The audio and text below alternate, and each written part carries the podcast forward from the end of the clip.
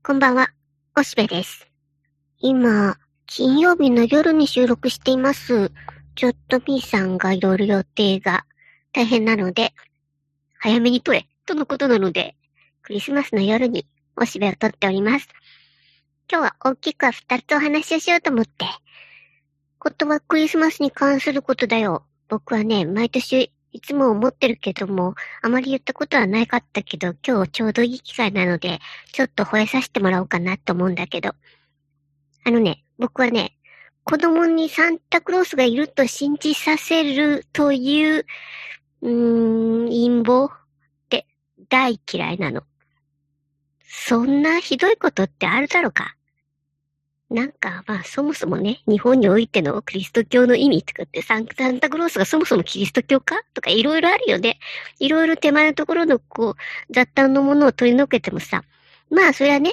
いろいろ、こう、あるけど、まあ、年に一回ぐらい、親が子供の希望を聞いてやって、なんか欲しいものをあげるっていうのは悪くはないと思うよ。そういう日があってもね。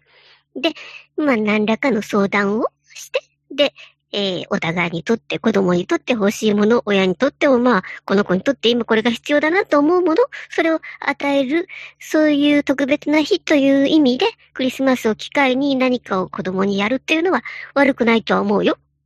僕もまあ、遠い昔、遥かな目をすると、そういうことあったような気がする。なんかちゃんと話し合ってたよ。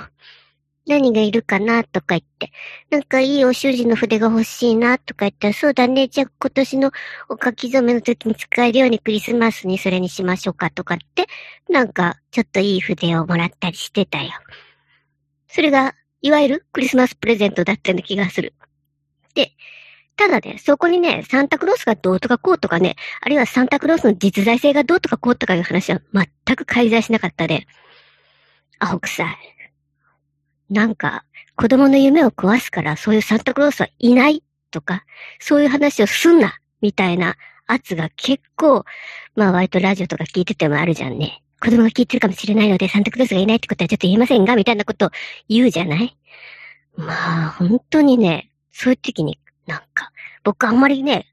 プンスか怒ることは、まあ結構あるけど、プンスか怒るよ、そういう時に。何を言ってんだと思って子供をバカにするんじゃないよって思うしね。で、それにそもそもなんだ？それは。夢って何？その場合の、その文脈の夢って何？子供の夢を壊すって夢って何？それ。夜寝る時のグースか寝る時に、えー見る夢は大事さ。それはまあね。うん。ただまあそれを操作するのもどうかと思うし。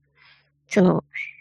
サンタクロースがいるだいないだで夢がどうこうっていう話じゃないんじゃないの？と思ってね、なんかその変なね、こう、お子様に対する、こう、食い違った、こう、無駄な気の使いようっていうのはちょっとね、まあね、多少は必要だと思うよ。それはね、あの、こう、まだまだ、こう、傷つきやすいお子様方に対してちょい気を使うっていうのはね、もう昔はひどかったからね、僕覚えてるよ。あのね、母の日にカーネーションをあげるっていう風習が、まあ今よりはずっと昔にあったわけさ。でね、その時に、えー、みんな赤いカーネーションをお母さんにあげましょう。だけど、お母さんがいないとか、えー、何らかの事情で、えー、なんか暮らしてないとかね、そういう子はね、白いカーネーションだったんだよね。でね、それ幼稚園とかでね、はっきりね、はい、この子は白ね、みたいな感じでやってたよ。それってね、まあでも、うん、別に誰も何も言わなかったけど、そこはかとなくお互いにこう、あ、そういう事情なのねっていう、なんとなくこう、ね、プライベートなことを察し合うみたいな場にはなってたけど、まああれはね、まあもしかして白の子はかわいそうだったのかもしんないとか思わないでもないし、そういうとこ昔なんかピシャリとなんか、うーん、気を使わなすぎてたなとは思うけどね。まあ、だけど、とにかくなんか逆にまあそれがこう気を使いすぎてんのがちょっと嫌だな、みたいな感じがするんだな。というわけで、えー、サンタクロースがいるかどうかみたいなことで子供に気を使うようなのってのは子供にかえって失礼ではと思うし、曖昧な夢という言葉遣いをするんじゃねえよって、おしべはいつもその度にカッって怒ってるってことをお伝えしておこうかなと思いました。さて、それね、えっと、後半はね、あのね、朝ドラ見てんだよ。でね、まあ見てるったって録画してね、夜帰ってきてから見るって感じなんだけど、はじめあんまり期待してなかったのさ。あの、こう主人公やってる杉咲花ちゃん？まあ、あの子ね、あの、僕はね、ずっと昔にやってた、あの、あの、港かなえさんの夜行観覧車っていうドラマがあって、あれはその団地でさ、なんかマウント取り合う嫌な感じの、本当にね、もう港かなえさんって上手よね。なん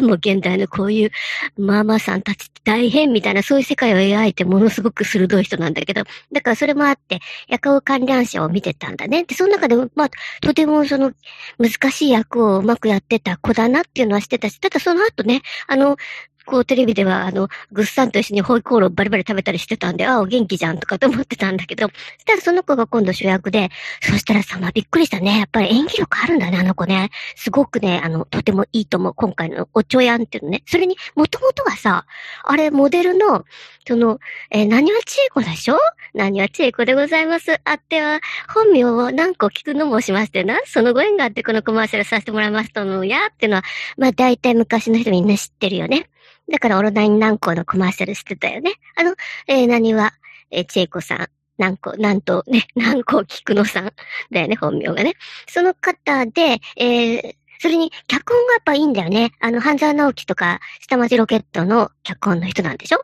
で、その、何がいいかっていうとさ、うんと、金の流れをね、うやむやにしないっていうかな、その、金の流れの裏付けをきちんと説得力がある形で、えー、こう構成してるっていうかな。で、えー、それの説明の仕方が上手だね。実はこうなっていたのは実は裏でこうだったからだ、みたいなね。そういう、こう、金の流れがしっかりしてる話っていうのは非常にこう、なんか、うん、説得力あるよね。あの、この人は一体何して暮らしてんだろうっていうのはわからないと、つまらないからね。そういうのはまあよく夏目漱石がそうだって言われていてね。夏目漱石の、夏目漱石の作品っていうのは常に金の裏付けっていうのはきちんとできてるんだよね。というので、あの、とても面白く見ていて、あの、おちょやんって言うんだけどね、えー、ドトンボリのお話出す。ね、えー、ちょっと、あの、関西弁のが映ってキム、キム、クゲ、クルっていうの本当は使えないけどね。というので、えー、見てるよ。まあもちろん、身を尽くしの方も実地を見てんだけどね。昔の朝ドラってのもね、本当にね、昔はなんか豊かな時代だったな、みたいなことがいろいろ感じられて、沢口康子ってのはもうずっとこんな何十年も結局主役を張っている綺麗なべっぴんさんやね、とね、思ったりして、うん、あの、朝ドラボヘッと見るのとても大好きです。というわけで、えー、相変わらず、まあ、めちゃめちゃ忙しいんですけれども、こんな風に、合間合間を見ては、えー、ボヘッとする時間を作って、えー、過ごしているおしべでございます。というわけで、なんかまあ、みーさんのご都合からして、年内はこれにておいとまするほかないかもしれません。本当に、今年とは、本当に、えー、今年は、えー、大変な年でした。お互いね、本当によく生き延びられたな、と思います。なんか、本当に、うーん、発狂しそうやったな。うん。よく正気で今まで来たな。正気じゃないかもしれないけど、本当はもう僕、正気じゃないかもしれない。なんかすごいストレスかかった、いろいろ。まあ、だけど、なんとなく平気なふりをするようにしていたかな。ひょうひょうとやってるふりをしてきた。だけど本当はどっかずしんと来てる感じがあるし、うーん、何せいろいろひたひたとこう迫ってくる夜年並み。それにそれがこう家に閉じ込められるので、よりこう筋肉落ちるなって感じでね、なんか普通に寝た寝たきりになってるよ。なんかね、あの、別に病気でもないのに健康体で寝たきりだっていう感じだよね。だから、これは大変なことだなと思っているけど、でもまあ、うん、まあなんとかなるかなと思っています。で、まあ相変わらずね、味覚のチェックは大切よと言いながら美味しいものいっぱい食べてる。だってさ、なんかツイッターで流れてきたけど、コロナにかかっちゃったら、なんかカニとかが濡れた繊維としか感じられないって、それは地獄やで、本当に。ねえ、やっぱり風味ってのはとっても大事だね。だから美味しいものを食べ続けられるように、免疫力上げていこうぜっていう感じだね。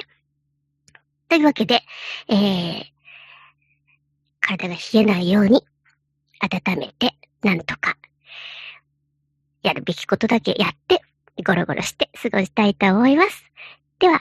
えー、今年もお世話になりました。来年もよろしくお願いいたします。とことんすっぴん一同、えー、皆様に御礼申し上げます。ではまた、さよなら。